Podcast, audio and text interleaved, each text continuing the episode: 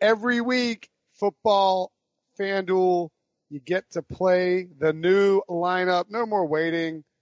No more busted teams, busted lineups. Play FanDuel. Go to FanDuel, hit the little thing, join now. Enter the code PICK, and you can join for free in the NFL Sunday Million. Use passcode PICK. Join FanDuel.com right now.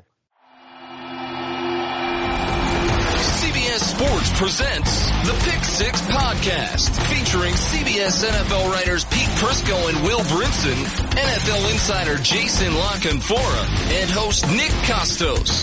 You want NFL talk? We've got NFL talk. From training camp to the Super Bowl and through the NFL draft, our fearsome foursome has you covered. This is the Pick Six Podcast. Will Brinson on the Pick Six Podcast. Jason LaConfora joining me right now. Nick Costos and Pete Prisco will be along a little bit later. As we mentioned at the top, you can go to FanDuel. It is awesome. I play FanDuel every week. But first, we got to get to news. Actually, you know what? This kind of relates to it, Jason, because Richard Sherman is accusing the NFL of catering to fantasy football folks and people who only like to wager on football games with the injury report. Are you buying or selling Richard Sherman? Well, I mean, do I think the injury report directly correlates to information for gambling? I mean, that's fairly obvious, right? I mean, yeah. Like, do you see baseball teams? You know what I mean? Like, try to get a baseball manager to tell you about who's available in his bullpen on any given night. Like, imagine if they had to list them each night. You know, my setup guy is doubtful, right? My closer is questionable at best because he pitched an inning last. Like, you don't see it. I mean, you know what I mean? Like, you have injury reports in hockey. I covered hockey for a long time, but it's not to sort of the level of distinction that you see in football. So, yeah, I mean, I think that that's always been sort of a wink. And before I let it go, I heard that Prisco plays his daily fantasy from the tanning bed. I heard a rumor. I have not seen it myself, but I'm told it's so easy that you could do it from the tanning bed. You know, you could actually do it because there's a great app, FanDuel. You can download the FanDuel app. I played last week. I think my team stunk last week. I'm going to have a better week this week, though. Did you play from the long croquet court? I did. I was streaming NFL games on my phone and watching FanDuel on my phone on the app while playing croquet with a sweater tied around my neck. It was like 70. It was like 85 degrees, so the sweater was probably unnecessary. But you know, you gotta dress for success, right? Always. That's what a wardrobe department's for, in my case, but yes. That's right. More NFL news. The NFL PA reelected DeMaurice Smith. Is this good or bad for the coming deal? And did you read – I thought Robert Klimko had an interesting argument on the NMQB.com that you could actually trace some of the origins of bad football that's being played right now back to that labor deal because of how – because of how it's eliminated the middle class and basically made teams younger and cheaper. Well, and coaches would tell you that, only 14 padded practices and no two-a-days. And basically training camp as it was doesn't exist anymore, so training camp now bleeds into the first month of the season. Do I buy all of that? I don't know. I do believe that much of what the NFLPA got and the last CBA was what the league was already very, very willing to give them because it comes under the auspices of health and safety. So, like, your big win is fewer practices and fewer padded practices, but, like, they were, newsflash guys, they were going to roll over for that stuff anyway because in light of CTE and concussion developments and everything else going on in the media and in science regarding the safety of football, there was going to be a give on that anyway. Is it good or bad? It's inevitable. He wasn't going anywhere. I mean, look, this was not an open process. That never got to a stage where anybody else had a forum to actually run against him. The player reps and their executive committee were comfortable with D and wanted to extend D in light of a looming labor fight coming up when this CBA expires in a few years. So this was an inevitability, an eventuality, as is Goodell's extension, as much as some people will try to tell you that Jerry Jones is running a rogue league office or some parallel commissionership where he can dictate everything he wants. The reality is Jerry Jones has never been on the Commissioner's Compensation Committee. Jerry Jones has never had a seat at this table, which drives him crazy, and that and the Ezekiel Elliott ruling are enough to get his dander up. But he was never going to derail this process, which started back in the spring when the owners voted unanimously to allow the Compensation Committee to universally negotiate with the Commissioner under any terms that they agreed and to do a deal with Rodgers. So this was rubber stamped then, and Goodell's extension will probably be finalized in the next week. And D. Smith has his extension, and away we go. It'll be death and mayhem, and the sky is falling for 3 years. And then when we get to, the August of when, people are saying games won't be played, they'll get a deal done. We'll get a deal done, and there'll be a truncated training camp. And we won't lose any real football because they don't want to kill the golden goose.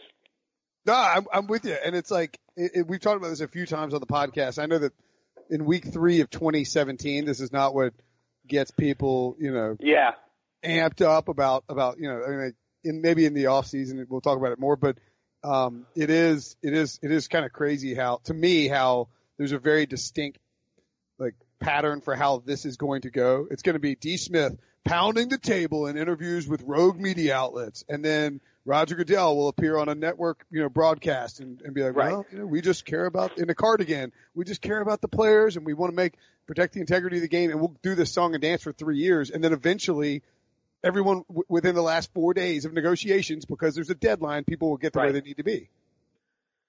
Yeah, no, look, they'll lose some preseason games. I feel like the last time around we lost the Hall of Fame game. I feel like we lost one game. And that was it. This next time around in whatever, 2021 or whatever, I bet we lose half the preseason. But here's another, newsflash: they already want to get rid of a couple weeks of the preseason. So that's another one where maybe the PA will quote unquote win, but Roger doesn't want it to be more than 2 or 3 weeks now. Anyway, they've got enough issues defending their product in the regular season. I mean, the preseason, forget about. And then, we'll the season may end up starting a week late or something like that, but they'll have already built the schedule that year that makes it easy. With all those division games, early games, you could replay on the end, and we'll have football. I'm with you. Speaking of real football, Jordy Nelson says his expectations are to play against the Bengals. You hear anything about that? I heard originally it was going to be 2 weeks at worst. That it was, they had dodged a bullet and it was a strain and not anything more than that. And that, it wasn't out of the question he would play this coming week. It wasn't a tear or anything like that. And I do think that there's a very real possibility he plays. Now, depending on how that game goes, they could certainly manage him through it. And if he were to miss time, I don't believe it would be more than a week as a precaution. But yeah, he and Gronk, both those were far less severe in, the day after than they looked in real time. Yeah, no kidding. That Gronk thing seemed like it was going to be a big problem. The Giants have bigger problems than just injuries. They have Odell Beckham's injury, but he should be getting better. This Eli McAdoo thing is wild. You might have talked about it with Nick and Pete, in your hot take. Reasonable, that you were the ghostwriter for. Yeah, somehow you avoided that Nick segment, yet I hear you were completely behind it. Yeah, Nick said that it turned into they're like, let's guess if this is a Brinson hot take or a Costas hot take. No, that's the next time we play that game, that's what the game should be. We figure out who wrote the question. I actually kind of like that. Here's not a hot take. Ben McAdoo sucks right now. Well, their offense certainly stinks, and there's no shortage of issues with it and no super easy solutions other than run the ball better, pass protect better, and throw the ball better. But that's let's go down to the corner in New York and check out the tackle tree. Shake it loose. Go down to Times Square and hold a sign up. Who thinks they can pass protect better than Ereck Flowers? It's actually not a bad idea. I mean, do you actually see a situation where this Giants offense can move against this Eagles defense? I mean, the Eagles front seven is nasty, and they have I think this is a must. I think two teams. I'm going to go hot takey on you. Okay. I think two teams have must win games this weekend. Ooh, week 3, I like it. Yeah, I know. You may need to change your loafers halfway. I can guess the second one. But is your first one the Giants? Yes. The second one is the Chargers. Yes. Yes. Yeah. And explain why. Take minds, think alike. Well, the Giants. I mean, look, the Giants are dealing with interpersonal dynamics issues. They're dealing with an offensive line that can't function. They're dealing with no running game. You know, I think Odell will play more this week, but like, is Brandon Marshall going to have a pulse? And you've got a coach who's under fire, who's talking openly about giving away play calling duties 2 games into the season. Yeah, they need to win. If they start 0-3 and 0-2 in the division, they're going to have some issues. Not that I think anybody's running away with the NFC East per se, but I could see that thing snowballing in a negative way. And this to me is not one of these Giants teams that can just start clicking in December and roll into the playoffs and away they go. And for the Chargers, they do play in a real division. And if they're 0-3 and everybody else is 3-0 and they've got 2 losses in the division already, and their home games or road games, because the 20,000 people who do bother to show up are rooting for the other team, and their tickets are going on the secondary market, going on StubHub, at StubHub for, you know, 25 cents on the dollar. You know, who's going to be – home games are going to be a disaster. They're going to be an embarrassment. And they've got a pretty tough schedule. So, no, I think it could get late early for those 2 teams. And you know, we'll see how those games play out. But it's not like they've got, you know, easy pickings there with the Eagles and the Chiefs, respectively. No, I'm with you. It's not a good setup. 2 more injuries I want to get to, and we'll get to your best bets. DeMarco Murray is I drafted Derrick Henry in a ton of leagues. Drafted Travis Henry. I'm very bad at fantasy football. I drafted Derrick Henry in a bunch of leagues because I just think I think Derrick Henry's an awesome runner, and I think that DeMarco Murray is going to get some wear and tear, and it looks like that wear and tear is happening. Any word on how they'll use those running backs against Seattle? If DeMarco plays, is it going to be all Henry? What's the plan there? No, I mean, I think it's going to be tough sledding running the ball on Seattle. I know that San Francisco had a little bit of success with that, but I don't know that that's going to be the case 2 weeks in a row. And that Seattle D line is pretty stout. But yeah, I mean, they're going to have to see how he feels on Sunday and what he's capable of, you know, riding the hot hand and all that stuff. But, you know, that's not going to be a team that's going to go out and throw the ball 50 times. That's not who Malarkey wants to be. That's not what they want to be. And that's not how they're developing Marcus Mariota. So I think there's enough workload to go around, but the kid, you know, I think to your point, the kid's going to see a bigger share of the wealth this year than he did last year. Sam Bradford's the last one. Bradford, day-to-day, limited in practice right now. He did some throwing.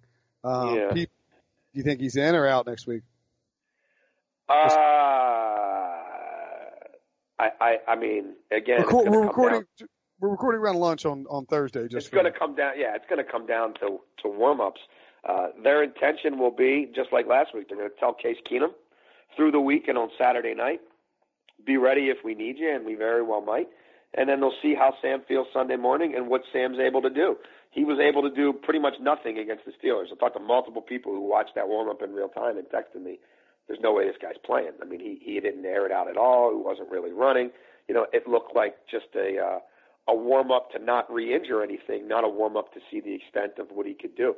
I suspect this week it's a true warm-up to see the extent of what he can do, but they're going to have to decide, you know, does an already, you know, immobile Sam Bradford, you know, on another knee issue, is it worth strapping him in a brace and seeing how little he can do, or, you know, hoping that we've got him for the next 12 weeks of the season and we just give that thing one more week? They haven't made that determination yet. They won't make that determination until Sunday. But if this is from a fantasy perspective, I'd have my trepidation, because even if Sam's out there, I think it would be a let's keep him upright game plan. Interesting. All right, so don't worry about Bradford. I was actually thinking more of a gambling perspective with the Buccaneers and the Vikings. The early line I think I've seen is Tampa Bay minus 2.5 at Minnesota. All right, so to your best bets this week, what are you liking in week 3? And how are you doing your best bets every week? Do I just not see that comment? I don't know. Am I supposed to? Nobody said anything to me. No, I didn't know if you were writing. I remember you used to write the 5 best bets. I used to. I don't know. I know Pete does his. So, yeah, I don't really know that I am, but there's certain games I like more than others. I'm definitely staying away from primetime games because I'm 0-7 right now I might be too. This is a weird year, man. For instance, a game like Denver at Buffalo. Denver is clearly the better team, and the line is so weird, and Buffalo is +3. And that's one that I really do like. I just think that one, if they're giving me that one, I'm going to take it. Buffalo can't do anything in the passing game.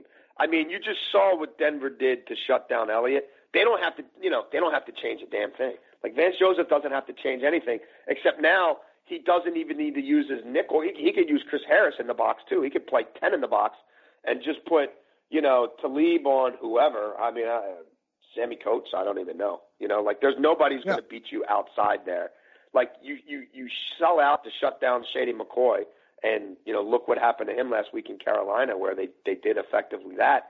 And then if Tyrod can make a few plays, Godspeed. But that Buffalo offensive line to me is not what it was 2 years ago. That's in decline, and it's beat up. Kyle Williams is a guy who's getting pretty beat up on the interior of their D-line. Marcel Darius might not play. I don't know, man. And all Trevor Siemian has to do is just manage the game.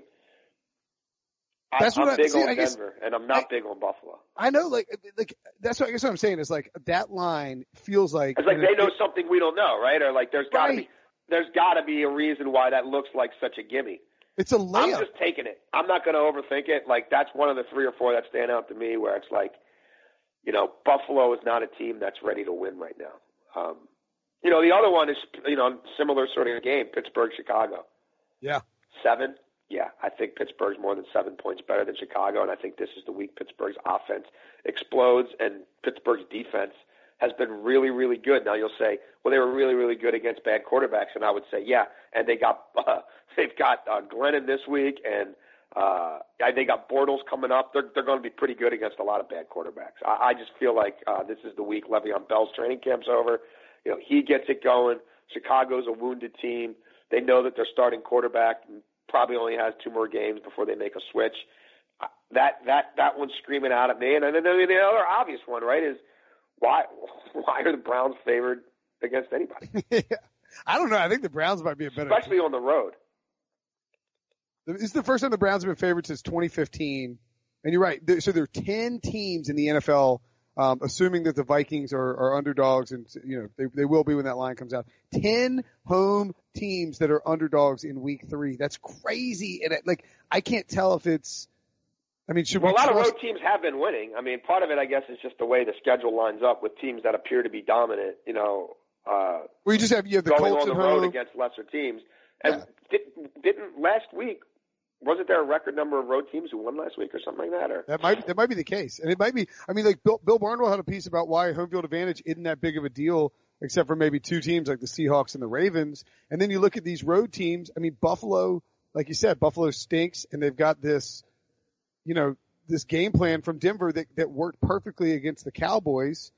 And it's if you use the exact same game plan against the Bills, it's going to work even better. The Jets are at home, and they are one of the, I can't trust the Jets to cover 6, even against the Dolphins at home. The Bears are at home. They just lost 29 to -5 to the Bucs. They're just some bad teams at home this week. Yeah, I mean, and look, if Pittsburgh was an offense that was predicated on a fast track, then I would say, okay, maybe I get it. But Pittsburgh plays at home. You know what I mean? On a similar surface, they're not. It's not like they're a dome, you know what I mean, a dome AstroTurf team. So, and I mean the Denver one, I would put Talib on Charles Clay, and just you know what I mean. I would maybe even do that, beat me with Zay Jones. Yeah.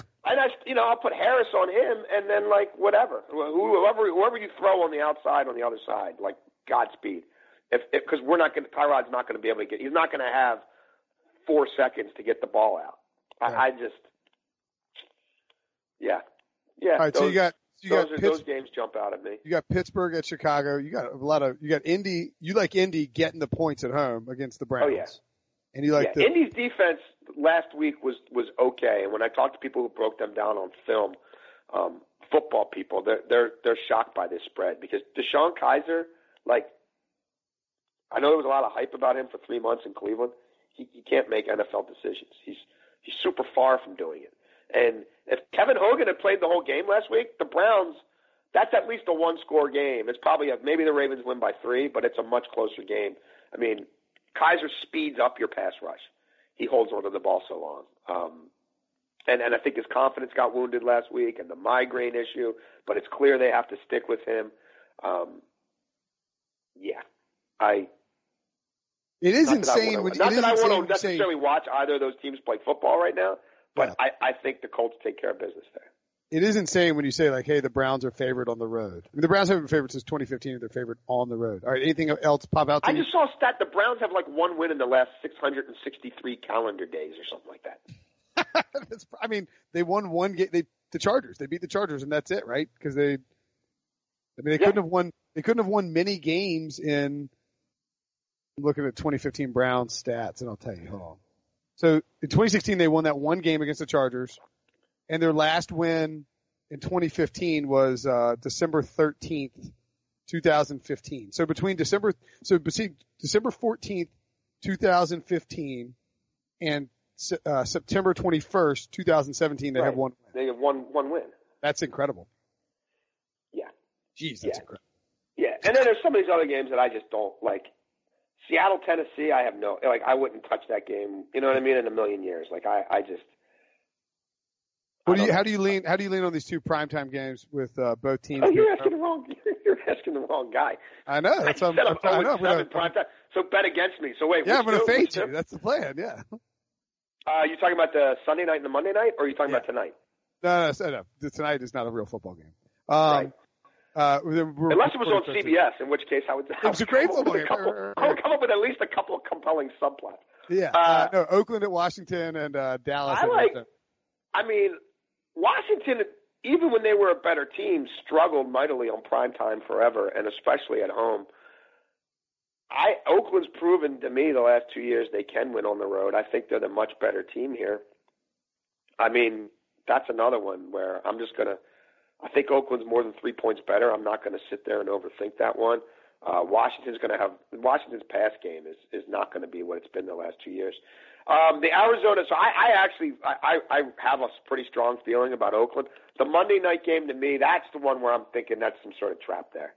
Like, yeah, you know, that's one where I'm like, I took Dallas just because I think they're the better team, but I don't have a great feeling about that. I don't think either of those teams are what people make them out to be. And look, Dallas is so inept. The secondary is so inept. And I don't believe in their pass rush to the point where Carson Palmer maybe carves them up just because he's got all day to do it. I got Dallas now. My guess is I will have flipped that pick by Monday, which then means Dallas will in fact trounce them. I mean, Dallas losing on the road, falling to 1-2, and people really starting to panic about the Cowboys. All right. That's it. We're going to go. We're going to take a break. We're going to talk about some FanDuel. And after the break, I'll be joined by Pete Prisco and Nick Costos to take down their best bets. Jason Lacafora, thanks for joining us, my friend. Good picks. Yeah, man. Sam Prisco, my love. Everyone fade Jason on Monday night and Sunday night. And we'll be back. We'll holler at you on Sunday night. Sounds good. Talk to you then. Thanks, buddy. All right. Fantasy football fans, you're 0-2. It stinks. Your team's a train wreck. It's a dumpster fire. David Johnson's on your bench. Greg Olsen rotting away in the non-existent IR spot you have. You might have dropped him. You might have dropped him both. I claimed him. It's all right. I'm gonna be there late in the season, but I don't care. I'm gonna play FanDuel anyway. You should be playing FanDuel. Get off your fantasy football league. Go to FanDuel.com. Go to the Join Now button. Use the promo code PICK, PICK. We're gonna get you a free entry into the NFL Sunday Million. I'll tell you who I am locked into right now on FanDuel for this weekend too. I'm going to give you I'm going to give you a free play in the Sunday Million, but you can join me on the bandwagon to monies. You're going to take Cam Newton and you're going to take Kelvin Benjamin because these guys are playing against the Saints and the Saints are hot garbage and they can't defend anyone and the Panthers are going to get their offense revved up this week and win 45-10. Just listen to me now. You can thank me later. Every week I sit down at some point on Friday night after my kid's in bed, my wife is watching some reality show, and I put together my FanDuel lineup. It might be the best hour of my week. alone with a cold beer in my hand, locking down that lineup. And it's got something for everybody. Lots of contests to choose from, starting at just $1. Pick a contest, choose your team, watch your score real time. New users get free entry to the NFL Sunday Million. Again, FanDuel.com, promo code PICK. FanDuel.com, promo code PICK. All right, now we're back. These guys, my guys, Pete Prisco, Nick Costas, joining us now to pick all the games, talk about the Super Contest. You guys want to do? Are you gonna do a little FanDuel too? You gonna do some FanDuel this weekend, Pete? You gonna beat that algo? Of course, I'm FanDuel. I've cashed 2 weeks in a row. Are you kidding me? Well, have you really? Yeah, not for much. When he says cashed, he means like $15. And Will, here's what everyone needs to know about Pete, because him and I, we sit next to each other basically all day on Sunday. And what he'll do is he'll needle me about not just what my picks are, but the games that I've actually bet on, and will basically outwardly root for me to lose. And then after I lose, or I'm going to lose, he'll be like, I really wish you had won and kept your money. It's become a running joke to this point. Now, I actually said to Pete on Sunday night, Pete, are you going to lose all your FanDuel? He said yes, and I said, good. And yeah, he did. Meant it. He did. He's a mean man. He's probably a mean little man. It's probably not ideal. So we are a combined, the math, carry the one. It's bad, man. 10-18-2 in the Super Contest. God. A combined 10-18-2. That is pathetic, guys. We got to turn it around. Maybe we should start rooting for each other instead of rooting against each other. Will, you know what happens? The leaves are turning brown. Oh my God, dude, man! You don't ever win the contest. You don't win the contest in 10 years. The leaves are turning brown. That means it's time for me to start wearing that crown, and I'm going to hope to hell like you two drown. Regular shell. I like that addition. I mean, it wasn't really a Prisco poem until he wished death or physical harm on somebody. I got to tell you guys, this is a weird week, I think, from a lot of perspectives in terms of the line. And maybe you love the board, maybe you hate the board, but it's interesting because, first of all, I counted 10 home underdogs, if you count this is the Friday show, but you got to count the 49ers in that as well on the board. Vikings line is out when we look at the Super Contest. They are +3 at home. Tons of home dogs. But it's crazy because like Jason and I talked about in the first part of this podcast, and there's a game, the Bills and the Broncos. The Broncos are clearly the superior team. They're favored by 3, and yet it's the stinkiest, fishiest line on the planet. We'll get to that one in a minute. Let's dive in right now. I love the board, by the way. I love the board this week. I don't just love the board. I love the board. Oh, yeah. I had to weed out 2 other good picks that I like to get to 5. I'm going to make up my best bets on the fly here while we're doing this podcast, but I got a pretty good idea of what I'm going to do. I've got my 5 locked in already. Let's start with a giant, crusty pile of 1-week-old eggs that you'll be eating for brunch this Sunday morning when the Ravens and Jaguars square off in London at 9:30 a.m. Eastern. I think that game's on Yahoo, so hopefully it's not on CBS. Otherwise, I may have just gotten myself fired.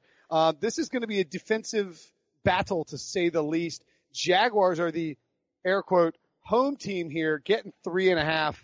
I'll be honest, Pete, I'm looking forward to how you defend the Jaguars in this one.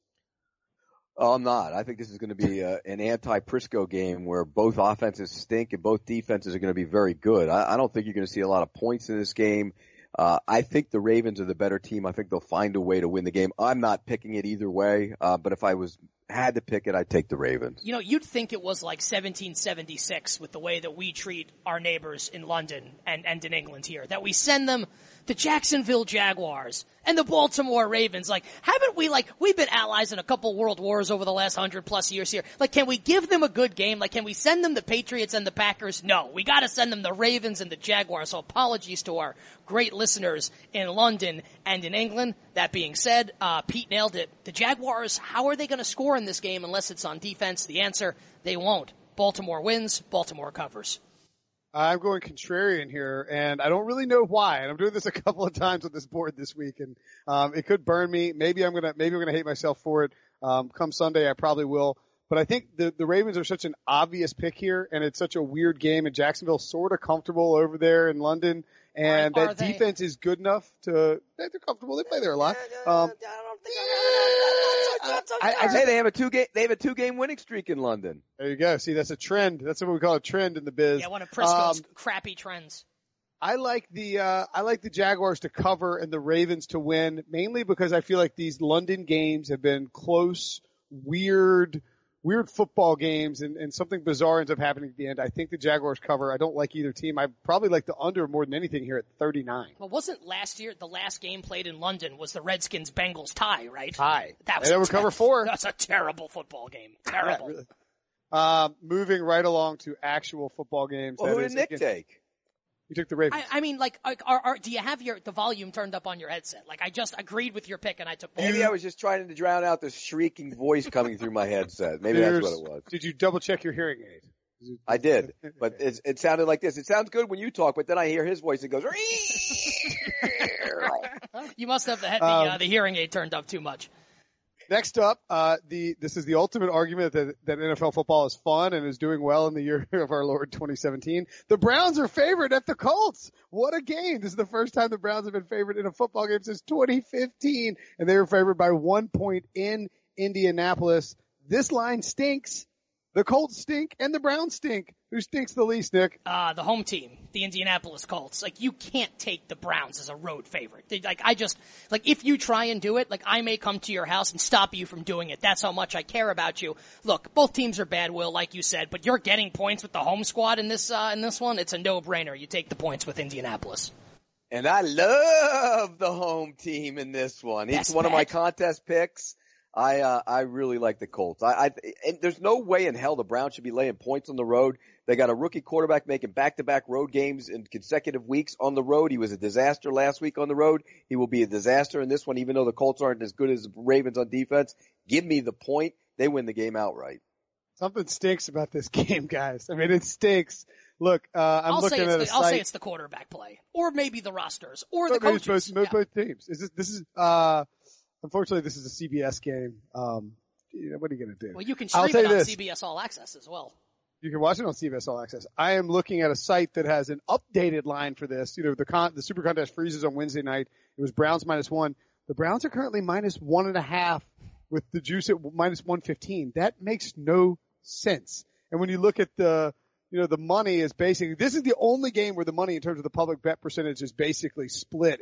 Everything is wildly skewed this week. I'm going to take the Browns as a road chalk favorite. What the hell is the matter with me? I don't know why. I think they're a better defense. Best I think bet, they will establish. No? What's that? Best bet? No, not as a best bet. Okay. No. Look, I think the Browns can be more physical up front on offense, can run the ball, establish the run, keep it out of Deshaun Kaiser's hands as much as possible. Big game for Isaiah Crowell. Big game for Duke Johnson. Browns win this game. Not going to be a fun game to watch, but the Browns are going to come away with a win. Now, again, actual football. God, this game stinks. All these games stink. I'm sorry, the football stinks. Steelers at the Bears. The Bears are the home dog here, getting 7 points. Nick Costos, I feel like this is an automatic play for you. Am I wrong? Duh! Bears. Ditka 7, Steelers 3. Of course you take the Bears here in this spot. This is almost identical to Week 1, Bears-Falcons. There you just had 6.5. Here you are getting the full touchdown. Now I am concerned that this is the Le'Veon Bell. Rust is off. 180-yard combined yardage, 3-touchdown game. Even with that said, though, I think the Bears will be able to move the ball enough to put some points on the board. And you know what the MO is with the Steelers and the Mike Tomlin, Ben Roethlisberger era. When they're big road favorites, they generally go out there and lay an egg, unless they're in Cleveland playing the Browns last year. That one's still haunting me.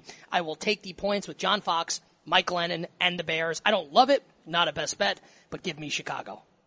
Pete, not a best bet, but I'm not going to take the Bears anywhere. I don't care if they're at home. I don't care if they're playing with an extra guy against the Steelers. There's no way I'm taking them in 7 right here. No way. I think Nick is scared of the right thing. I think this is the Steelers' chance to get the offense back on track to what we expected it to be. I think they put up a big number. I think Bell gets it going. I think they're going to get a couple shots down the field.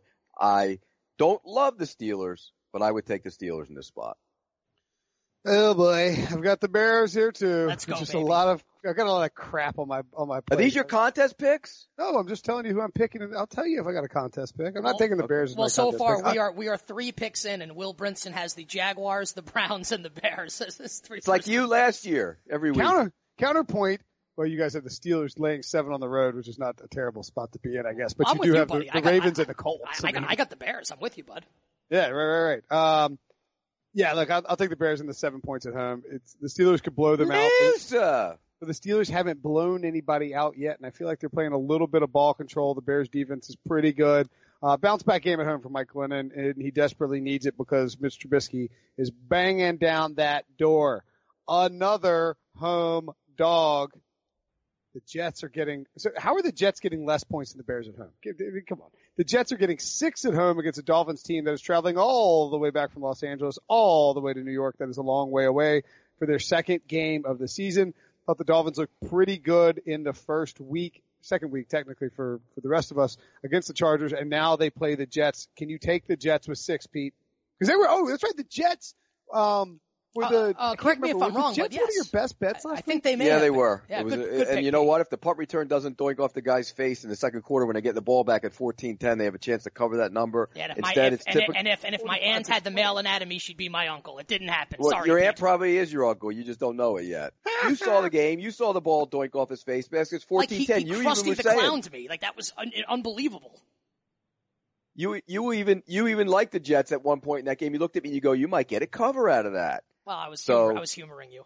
But I'm not taking – but having said that, I will never take the Jets again the rest of the season, I promise you. Not once. And so I'm taking Miami here. I don't love the Dolphins, but I'm never – I promise you. I'm not going to be like Nick and be stubborn and take the Browns every week like he did last year. I will not take the Jets again the rest of the season. You give them 14 at home against a team, I'm not taking them. You know, I was – to Pete's credit, he's right. I was very stubborn last year with Cleveland and San Francisco for that matter. But Pete, I've learned my lesson. I am also not going to take the Jets here. Not a best bet, but I'm going to take the Dolphins, laying the 6.5. Miami wins this game by 10 points. Jay Cutler, 2-0 as Dolphins starting quarterback with 2 wins on the road in the conference. I got the Dolphins too, and the reason why is that the Jets just have this feel about them like they are the 2015 Cleveland Browns. You know, if they win one game, it will be by accident or because – you know, there's a little bit of like Rocky, you know, or not Rocky, excuse me, a Rudy situation where they're like, ah, you know, like Cleveland beat the Chargers in that game. Everything about this Dolphins game, traveling from the West Coast to the East Coast, haven't been home in what, 3 weeks because of the hurricane, and then I guess they went home briefly, you know, in between this week, but that's a ton of travel and a ton of movement. But I don't think it matters as long as the Dolphins can line up, fire off the offensive line, and let Jay Ajayi run wild. They should win this game by a touchdown. The line is a little stinky, and I don't like it, and I'm tempted to take the Jets, but I can't do it because I think they're easily, and it's not even close, the worst team in football. I have the Dolphins as well. Broncos at the Bills, and we mentioned it at the top, smelliest line on the board, guys. The Broncos showed us a blueprint for bottling up a talented running back and shutting down a passing game with a mobile quarterback, and bludgeoned the Cowboys last week, and now they have a really, really, really, really, really, really destitute version of the Cowboys in the Bills. Why will explain to me how the Bills are going to cover this, Pete? I'm not going to, and I just don't see any chance that they do cover it. And in fact, I have the Broncos as one of my best bets. The defense is suffocating. The Bills offense stinks. They have no playmakers other than LeSean McCoy. You take him away. We saw that version play out last week. They took away Ezekiel Elliott, and they couldn't beat him. They couldn't make plays down the field. Love the Broncos in this spot. It's a little scary because it's their first road game. Best bet? But Simeon was good on the road last year. He did some good things on the road last year. I don't think that's going to affect them. Give me the Broncos minus the points. You know, Billy B, here's the problem. The puff pieces on Trevor Siemian, they've started. People talking about Simeon like he's the next John Elway. Like this is the Broncos offense when Peyton Manning threw 50-plus touchdowns and broke the NFL record. Reality check. It's not. Reality check. They're playing on the road. Reality check. This Bills team has been plucky through the first 2 weeks of the season and really should have beaten the Carolina Panthers last week if not for that hideous drop by Zay Jones at the end of that game that would have put Buffalo in front 10-9 and won that football game. One of my best bets, and this is what I love. When I go head-to-head with Pete Prisco, it's happened twice this season. I have won each time. We're going to do it again. Western New York, I'm riding with you. Hashtag Bills Mafia. Let's powerbomb people through tables in the parking lot, take shots, and get loaded. Buffalo +3, one of my best bets of the week. I gotta be honest. I mean, I got Buffalo too, and I don't like it. It's one of those where you're like, it's what is it? It's like it's a system play. You're like, hey, this is how I play these things. It makes no sense, so you take it. Yeah. You know what it reminds me of? Last year, slightly different situation in terms of the team coming in, but last year when the Cardinals went into the Bills, and the Bills were much worse than the Bills have been so far this year, but the Cardinals went into Buffalo, and there was no explanation for why the Bills might win that game. Carson threw like five picks in that game, right? And they had special teams gaffes all over the place, remember? I mean, we'll see. Look, I got the Bills too. I think I would not be surprised if the Broncos are the number one consensus play. No, I disagree with you. I think the Bills are going to be more of a play than the Broncos in this game. No way. It'll be the Broncos. Because I leaned to the Bills initially, and then I went and did my homework and watched the Broncos and the way they took away Ezekiel Elliott. And I said to myself, I go, they're taking away LaShawn McCoy. They can do the exact same thing. Taylor will turn it over. I'm with you, Nick. I don't think Simeon's what everybody's making him out to be, but he won't have to be. The defense will win this game for the Broncos. There's like 10 or 15 teams that would kill for Trevor Siemian on their roster right now. Right. The other thing about Trevor Siemian, he's only started 16 games. I like Trevor Siemian. Tied for the league lead touchdown passes with Matt Stafford. 2 weeks into the season. Relax. He's got some moxie. He's got a little moxie, doesn't he, Pete? He's on pace for 48, Nick. Cool. I'll bet you $1 billion he doesn't get there. Oh, you think? You're the dumbass that just said it, that he's on pace for 48. That ain't happening. I'm just telling you the facts, Nick. I'm putting the facts out there. It's up for a guy like you to dispute the facts. How would you pay that off if you lost $1 billion to Pete? I would just want like dinner. Like $10 a day or like? No, we just do like one dinner, which he owes me, by the way, at Joe's. I put my beer on his head for the rest of his life. Please, Pete drank beer yes. Stand. You're like, all right, I'm gonna waive this $1 billion, but you have to sit next to me, and I'm gonna set my beer on your head. On his head, the rest of my life. He would need a step ladder to do that, since he's like 3 inches shorter. Yeah, but you know what? Later in life, it'll be sliding off your head because there won't be anything to hold it back up there. There it is. We got pick six bingo. All right, Patriots and Texans. I'm taking the Bills there too. Not a best bet. That's right. We're how many games in? I don't have any best bets. I better hurry up, right? Patriots hosting the Texans. Pats minus 13.5. Pete's grinning. Oh, you're both grinning. Why are you both grinning? What's up with the grin, Pete? What's up with the grin? We have fun on this podcast. That's why. Look, you give me – Bill Belichick is 8-0 against rookie quarterbacks in Foxborough. I should have used the stat. You stole it from me. No, you did. It's everywhere. What are you talking? You stole it from you? I was sitting on it. I was going to write about it today, but didn't Breach write about it yesterday. It's fine. But the bottom line is he destroys rookie quarterbacks. Deshaun Watson making his second start on the road. Hold on, Pete. A little dissension here between Billy Brinson and John Breach. Did you pick up on that? Will not happen. Yeah, I did. Look, Breach beat him to the draw, and he's shot down over there. He's hurting right now. John Breach, fastest gun in the West now. You know, I forgot to put my author name in the CMS on my picks column this week, so it got like 250,000 page views. I didn't get credit for him. John Breach, the fastest gun in the West, is his new nickname. It's over. That's incredible. All right, so who you got here, Pete? Well, I got New England. I don't love them in this spot, but there's no way in hell I'm taking Deshaun Watson, a rookie quarterback, going against Belichick and Matt Patricia. No way. I'll take New England. All right, Pete, who do you think I'm taking in this spot? You're taking the Texans. Revenge. You took them last year in the playoffs, you loser. Guess what I'm doing? I'm taking the Patriots. I've learned my lesson. Wow. I think they're good. Yeah, I'm not taking. Deshaun Watson barely looked functional last week against the Bengals. I don't even want to know what the hell's going to happen against the New England Patriots, so I will lay it with New England. Not a best bet, but I will lay it with the Patriots. Let's get my first best bet on the board, the New England Patriots, and I mentioned the stat, not the 8-0 against rookie quarterbacks. I don't care about that. Everybody knows that. That's out there. What I want to talk about, especially John Breach, he's 10-0 against first-year players. That includes Carson Palmer when he came in there. First time as a starter in New England, their first year as a starter playing in New England. Do you know, and here's the key, the average point differential in those games of those 10 games? I'm going to guess 14. 17.2. Wow. And the only teams that covered, I believe, were Mark Sanchez and the Jets, and they had a really good defensive team and played them a bunch. And I think it already played them once. And I think Carson Palmer, who was in his second year, not really a rookie, he is going to mess with Deshaun Watson. You saw that quote. Are you going to talk to Nick Saban? I don't know. Yes, he's going to talk to Nick Saban, and he's going to go after Deshaun Watson. I like the Patriots as a best bet, laying 13.5 here. Next up, another big favorite, finally, The Carolina Panthers hosting the New Orleans Saints. What you got here, Nick? I like Cam Newton and the Panthers here. I'm going to make a mea culpa here on my Saints NFC South pick. That, I think, it might be the worst pick that any of us made, including Brinson's Cardinal Super Bowl pick. It was really bad. My pick's still alive. Yours dead in the water. Mine is dead in the water. I think Cam's just going to have a monster game here. I'm going to take Carolina, and I think Christian McCaffrey finally breaks one off here, breaks off a long run. He's got a good game, and I don't think the Saints can hang on the road in this spot. Not a best bet, but I'll take Cam Newton and the Carolina Panthers. I'm with you. I don't love him, but I think New Orleans defense is atrocious. Cam hasn't looked good, though. He's missed a lot of open receivers. He took a beating last week. They got to play better on that offensive line. But the Saints are so bad. The busting coverage in the secondary is atrocious. They're so bad back there. I'll take Cam Newton and the Saints. I mean, and the Panthers in this one too. I got the Panthers as well, and it's one of my best bets. Of course it is. Every week it's one of your best bets. The Panthers. They should have covered last week against the Bills. You do like taking Carolina. You do like taking them. They should have covered last week against the Bills easily. I mean, it shouldn't have even been close. I took the 49ers the first week. The Bills lost the game, Brinson.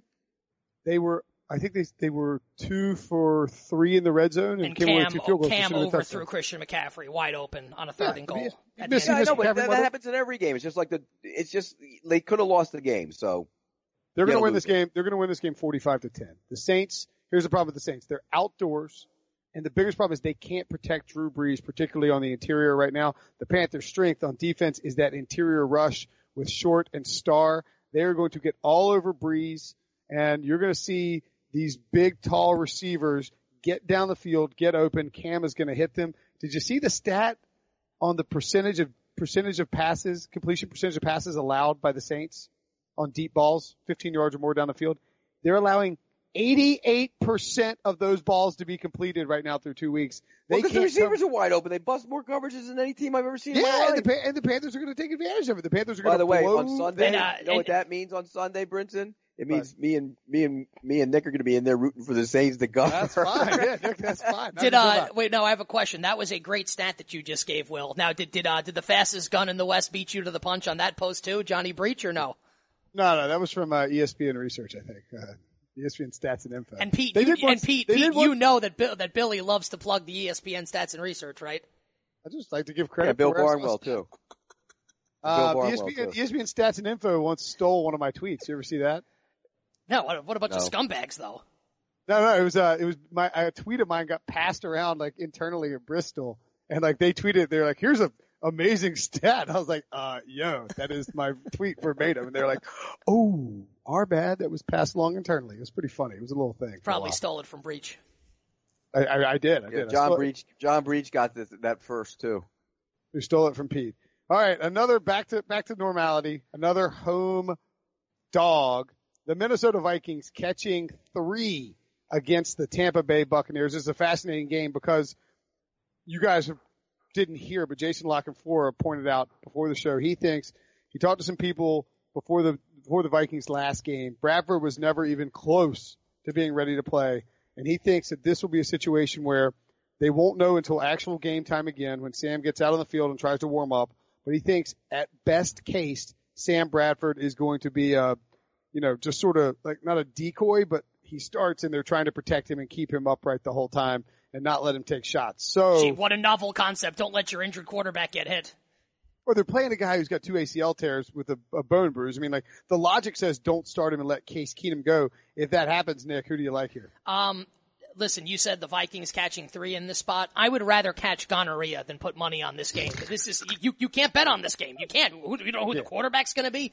I'll take the points with Minnesota just because I think Dalvin Cook's really good, and he played really well last week on the road in Pittsburgh against a good defense, despite the fact that his quarterback is Case Keenum. And I think Tampa's a little overvalued right now based on how they bludgeoned a really bad Bears team last week. I'm not going to bet on it. It's not a best bet, but I'll take the points with the home team, the Minnesota Vikings. Skull, Minnesota. Yeah, this game is too hard to pick for me. I don't like the game at all, but if I had to lean one way or the other, if it's Case Keenum, I'm certainly going to take Tampa Bay. I mean, there's no doubt about that. If it's Bradford and he can play like Bradford, fine, you would maybe take the Vikings in the points, but there's no saying that he's going to. He could be barely able to move around, and then they would kill him up front. So I'm going to lean to the Bucks, but don't love it. So yeah, I mean, I'll take the Vikings and the points. I mean, I think we had to pick it for, you know, CBSSports.com, but it's certainly not a super contest situation. Do you think the line moves if, like, I feel like this is the line built in as if Bradford is not going to play, right? Like, cause the line, cause the Steelers was free money, and it's annoying that you didn't pick it. At 5.5, yeah. At 5.5, at 6.5, the Steelers are free money. That line eventually settled at 9 once Bradford was ruled out and Case Keenum played. Do you think this is the line built in, or do you think it moves more if Case Keenum starts? It'll go up a half point if Keenum starts. Right, so it's built in as if Keenum is playing. I actually think that the Vikings can do enough running the ball, playing good defense against Jameis to keep it close. I'll take the Vikings, but certainly not going to be a best bet situation here. The Lions, another NFC North team catching points at home. These frisky little Lions, 2-0. They look pretty good. They're playing some good defense. Zionsa back from the dead. You got Amir Abdullah running the ball. Matthew Stafford looks like he's matured into quite a little quarterback. They are playing the Falcons, who are a very good team, and they're getting 3 points at home. What say you here, Pete? This was one of the games I considered taking, and I wasn't taking the Lions at home. I was going to lay the points. I think, look, the Lions played well last week. The Giants' offensive line is atrocious. This time around, the offensive line is pretty darn good. They're going to find some shots down the field. They're going to make those shots down the field. Julio Jones is going to come up big. I didn't play it as one of my best bets, but I would definitely play the Falcons in this spot. You know, I was so impressed with the Lions defense on Monday night. And look, obviously Pete's right. Like, the Giants offensive line is disgraceful. We don't have to get into that. We'll talk about them coming up in the next pick that we make here. But the physicality in the linebacking core and in the secondary, and I'm a huge Jarrad Davis fan. I think he's going to be a star for the Lions here. Detroit at home in this spot, I think you might be getting – see, I like to go overvalued, undervalued. I feel like both teams a little overvalued right now. Atlanta 2-0 coming off the win against Green Bay. Detroit 2-0 beating an Arizona team that I don't think is very good and a Giants team that I think is dreadful. Not a best bet for me. You're going to make me pick. I'll grab the points. I'll take the Lions plus the 3, but not a best bet. I got the Lions, too. Not a best bet either. They just found a way over the last 2 years or year and a half to keep all these games close. And it's like even in week one against Arizona, when it looked like they were going to get mashed out, David Johnson got hurt, of course. But then Matthew Stafford just finds a way to keep games close at the end. I think he will do that against Matt Ryan. I like Atlanta a lot. Vic Beasley's absence, you can't sleep on that. That's going to hurt a ton for Atlanta in terms of their pass rush pressure. I think Detroit keeps it close.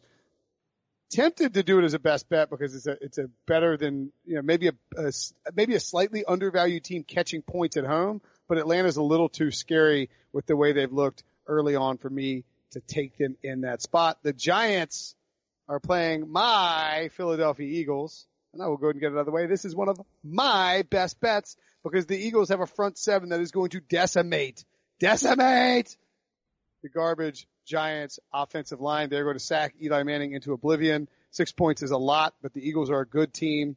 I actually think Odell Beckham gets a little loose in this one. Eagles end up covering them. I love the Eagles in this spot, but I didn't put him as one of my contest picks. I think the Giants' offensive line is atrocious, and they keep trotting the same people out, and they don't adapt. You got to chip. Are they going to ever help? Are they going to make bunch formations to get guys open? It's so predictable. It's a bad offense right now. It's not just the offensive line, it's design of the offense. I like the Eagles in this spot. You know what I can't wait for? When Eli Manning gets sacked on the first possession invariably and either fumbles or throws an interception, and they show Ben McAdoo on the sideline with that stupid blank stare on his face like it's Weekend at Bernie's, except it's Weekend at McAdoo's, and he looks like he's dead and being pantomimed by someone like frickin' Pinocchio.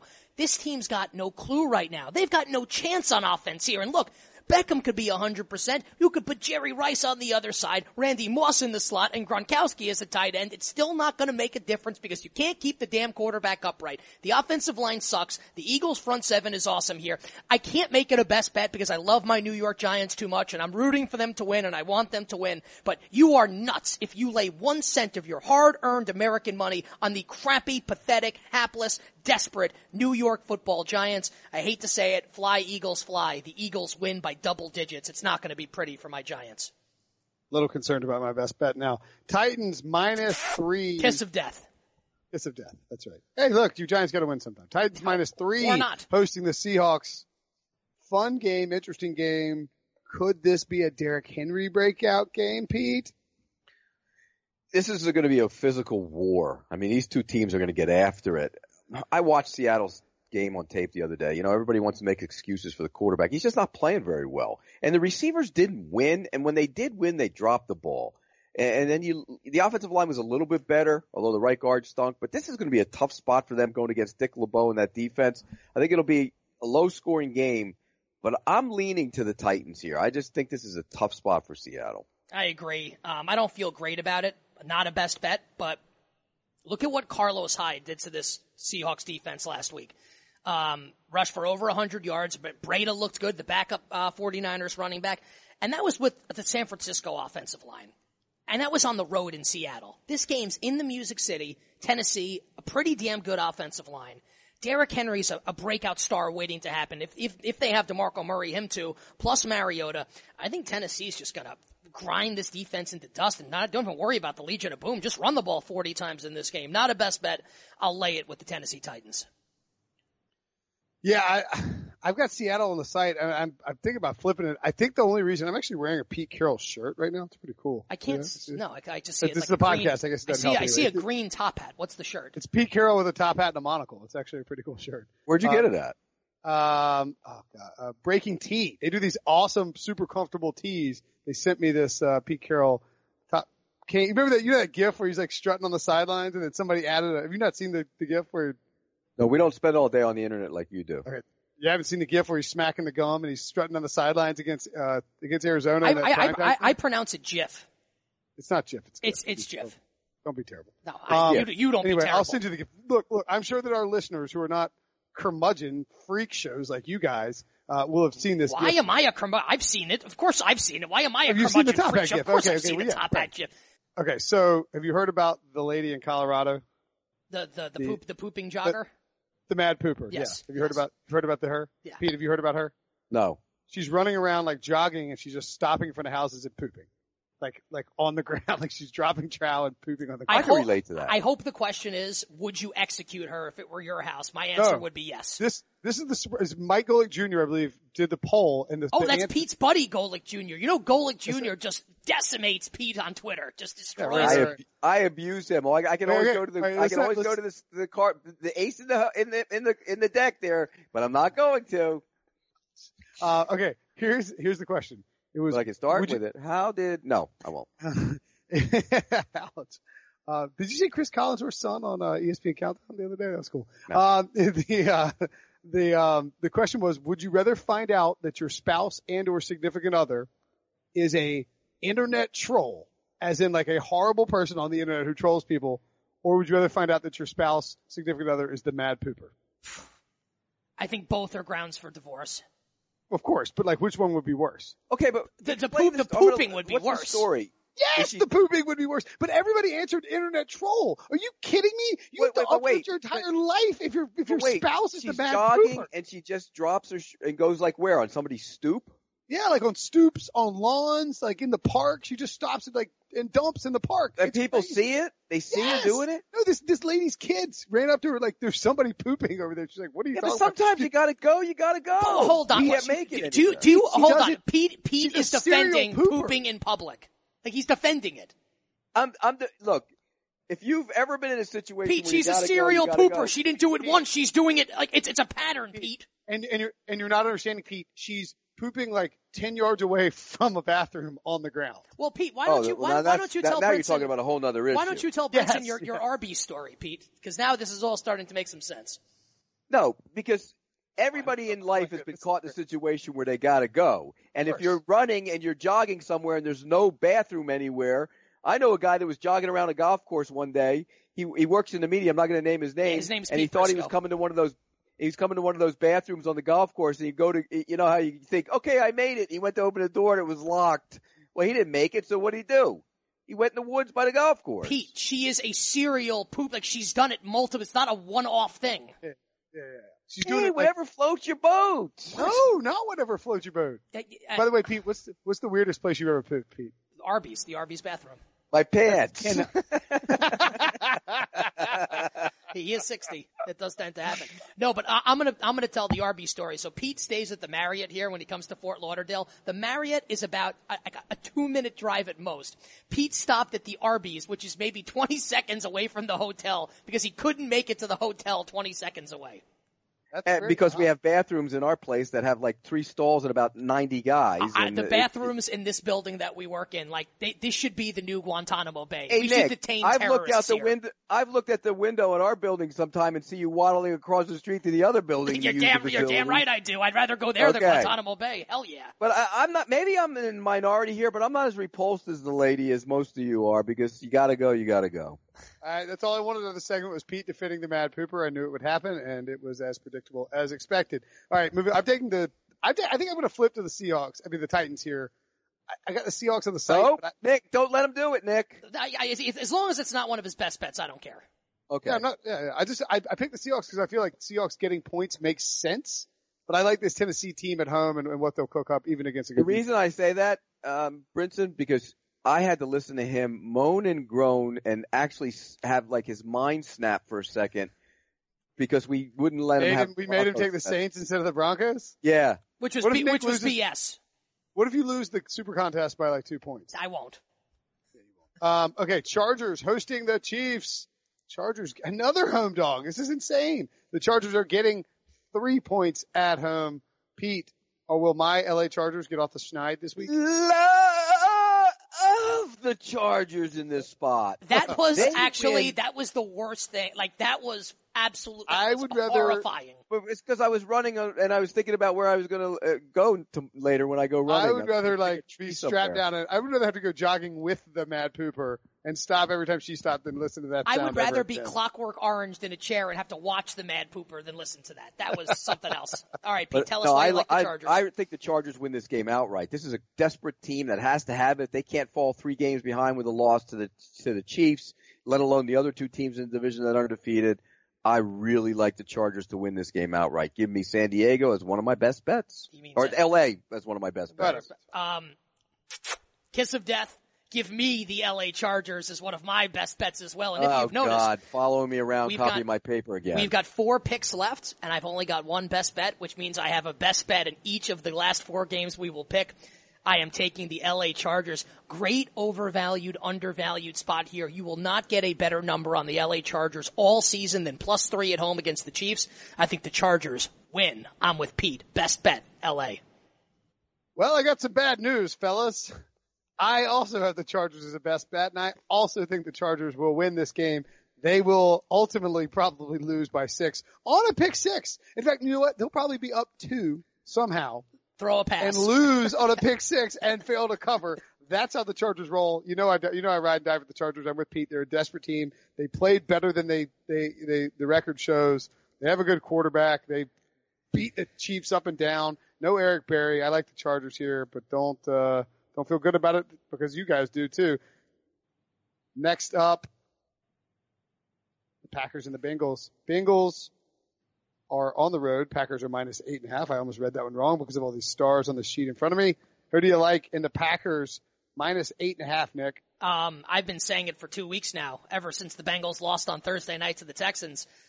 I'm taking Cincinnati in this game with the points, and I think it's going to be really close, and I think it's going to come down to it in the fourth quarter. Hey, Ken Zampezi, hit the bricks, buddy. Let's get Bill laser beams on their frickin' foreheads in here running the offense for Cincy. Big game for Joe Mixon, big game for A.J. Green, Andy Dalton, off the schneid. Cincinnati covers one of my best bets, the Bengals. Oh, God. Because it's also one of my best bets, and I've been talking about it. You're copying my paper on this one. All week I've been talking about this game, and you copy my paper again. You're a loser. Quit copying my paper. You're dragging me down into Crapville. I mean, you're the jogger. I get it. I was just going to say, yes. Yeah, Crapville, population 1, Pete Prisco.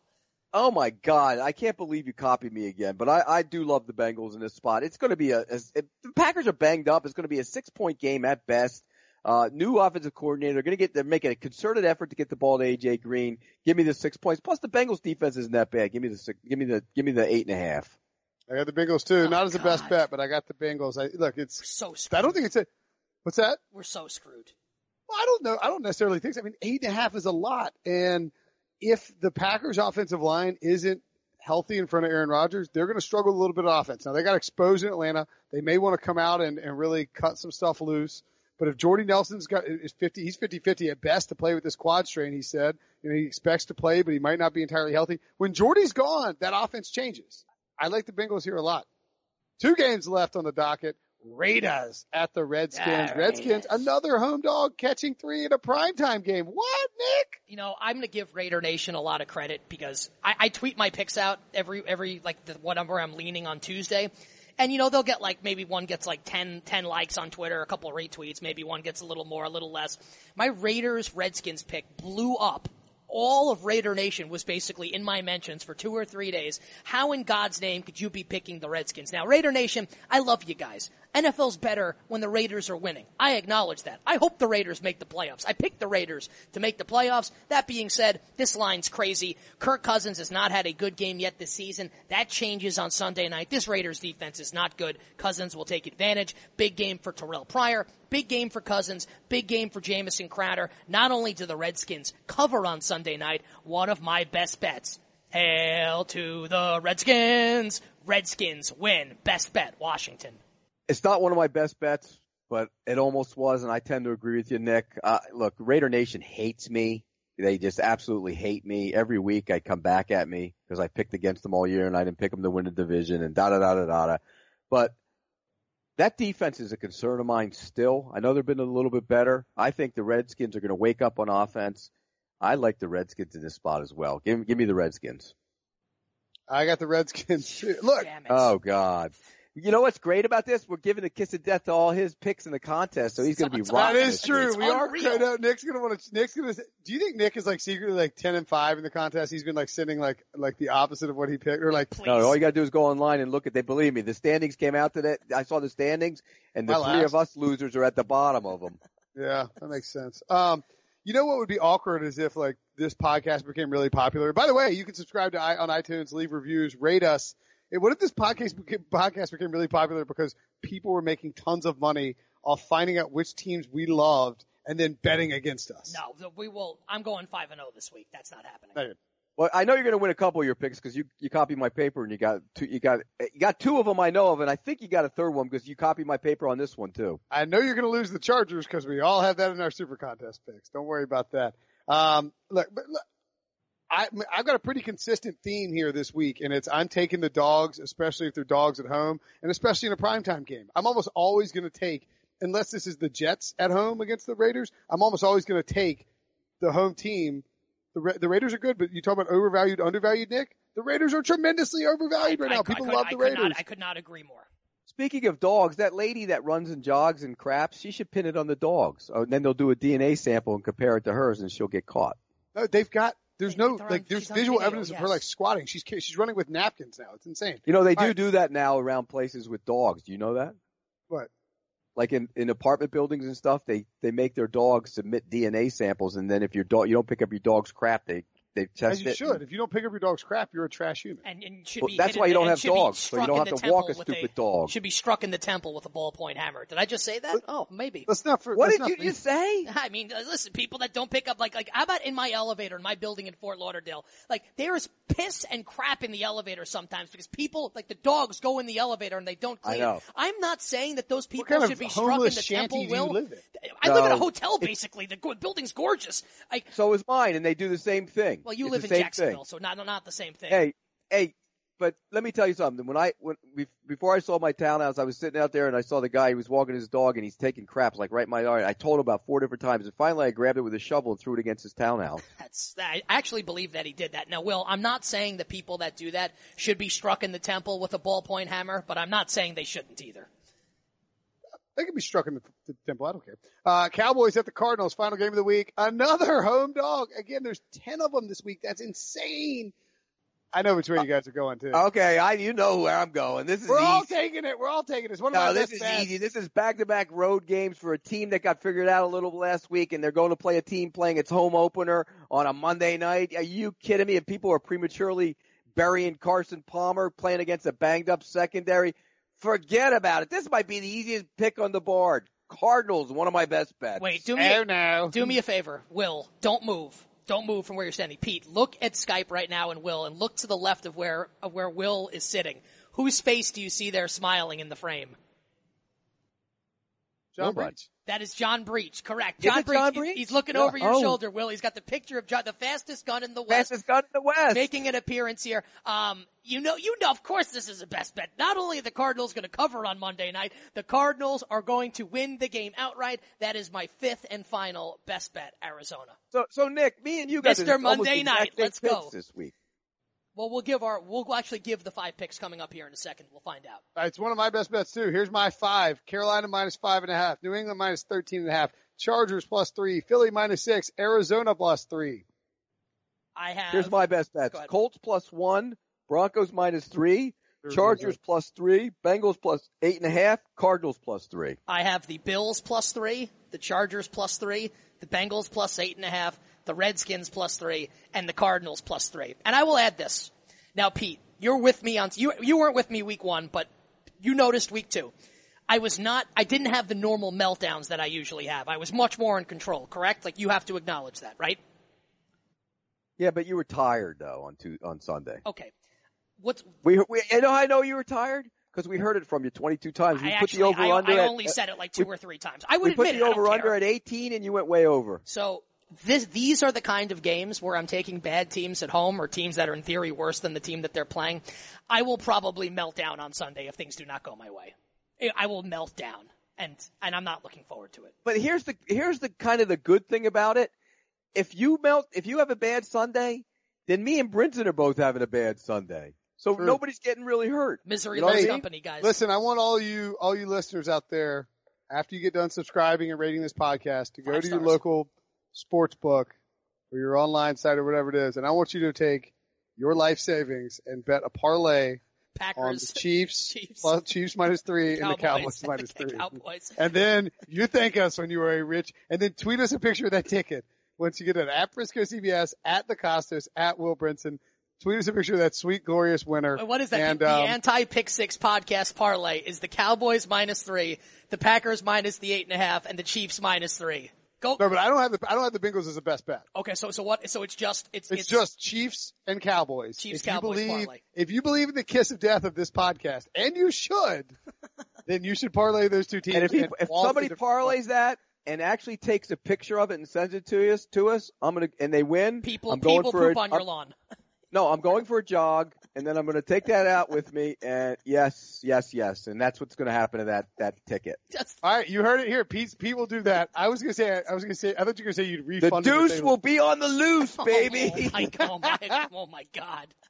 It's horrific. All right, we will make sure this happens. Deuce McAllister. If you, God. Deuce Bigelow, or Deuce Briscoe, male gigolo, if you take that parlay. You tweet us a picture of it. We will print it out. We will make sure Pete is forced to go on a jog at a local high school track with his diaper and clean it. All right. That is how we wrap up this podcast. I would do that. Do you? Come on. What kind of person do you think I am? You think I'm an animal? Yes. Okay. I kind of thought you would hold up that. I kind of thought you would hold up that end of the bargain. All right. For Pete Briscoe, Nick Costos, I'm Will Brinson. We'll see you guys.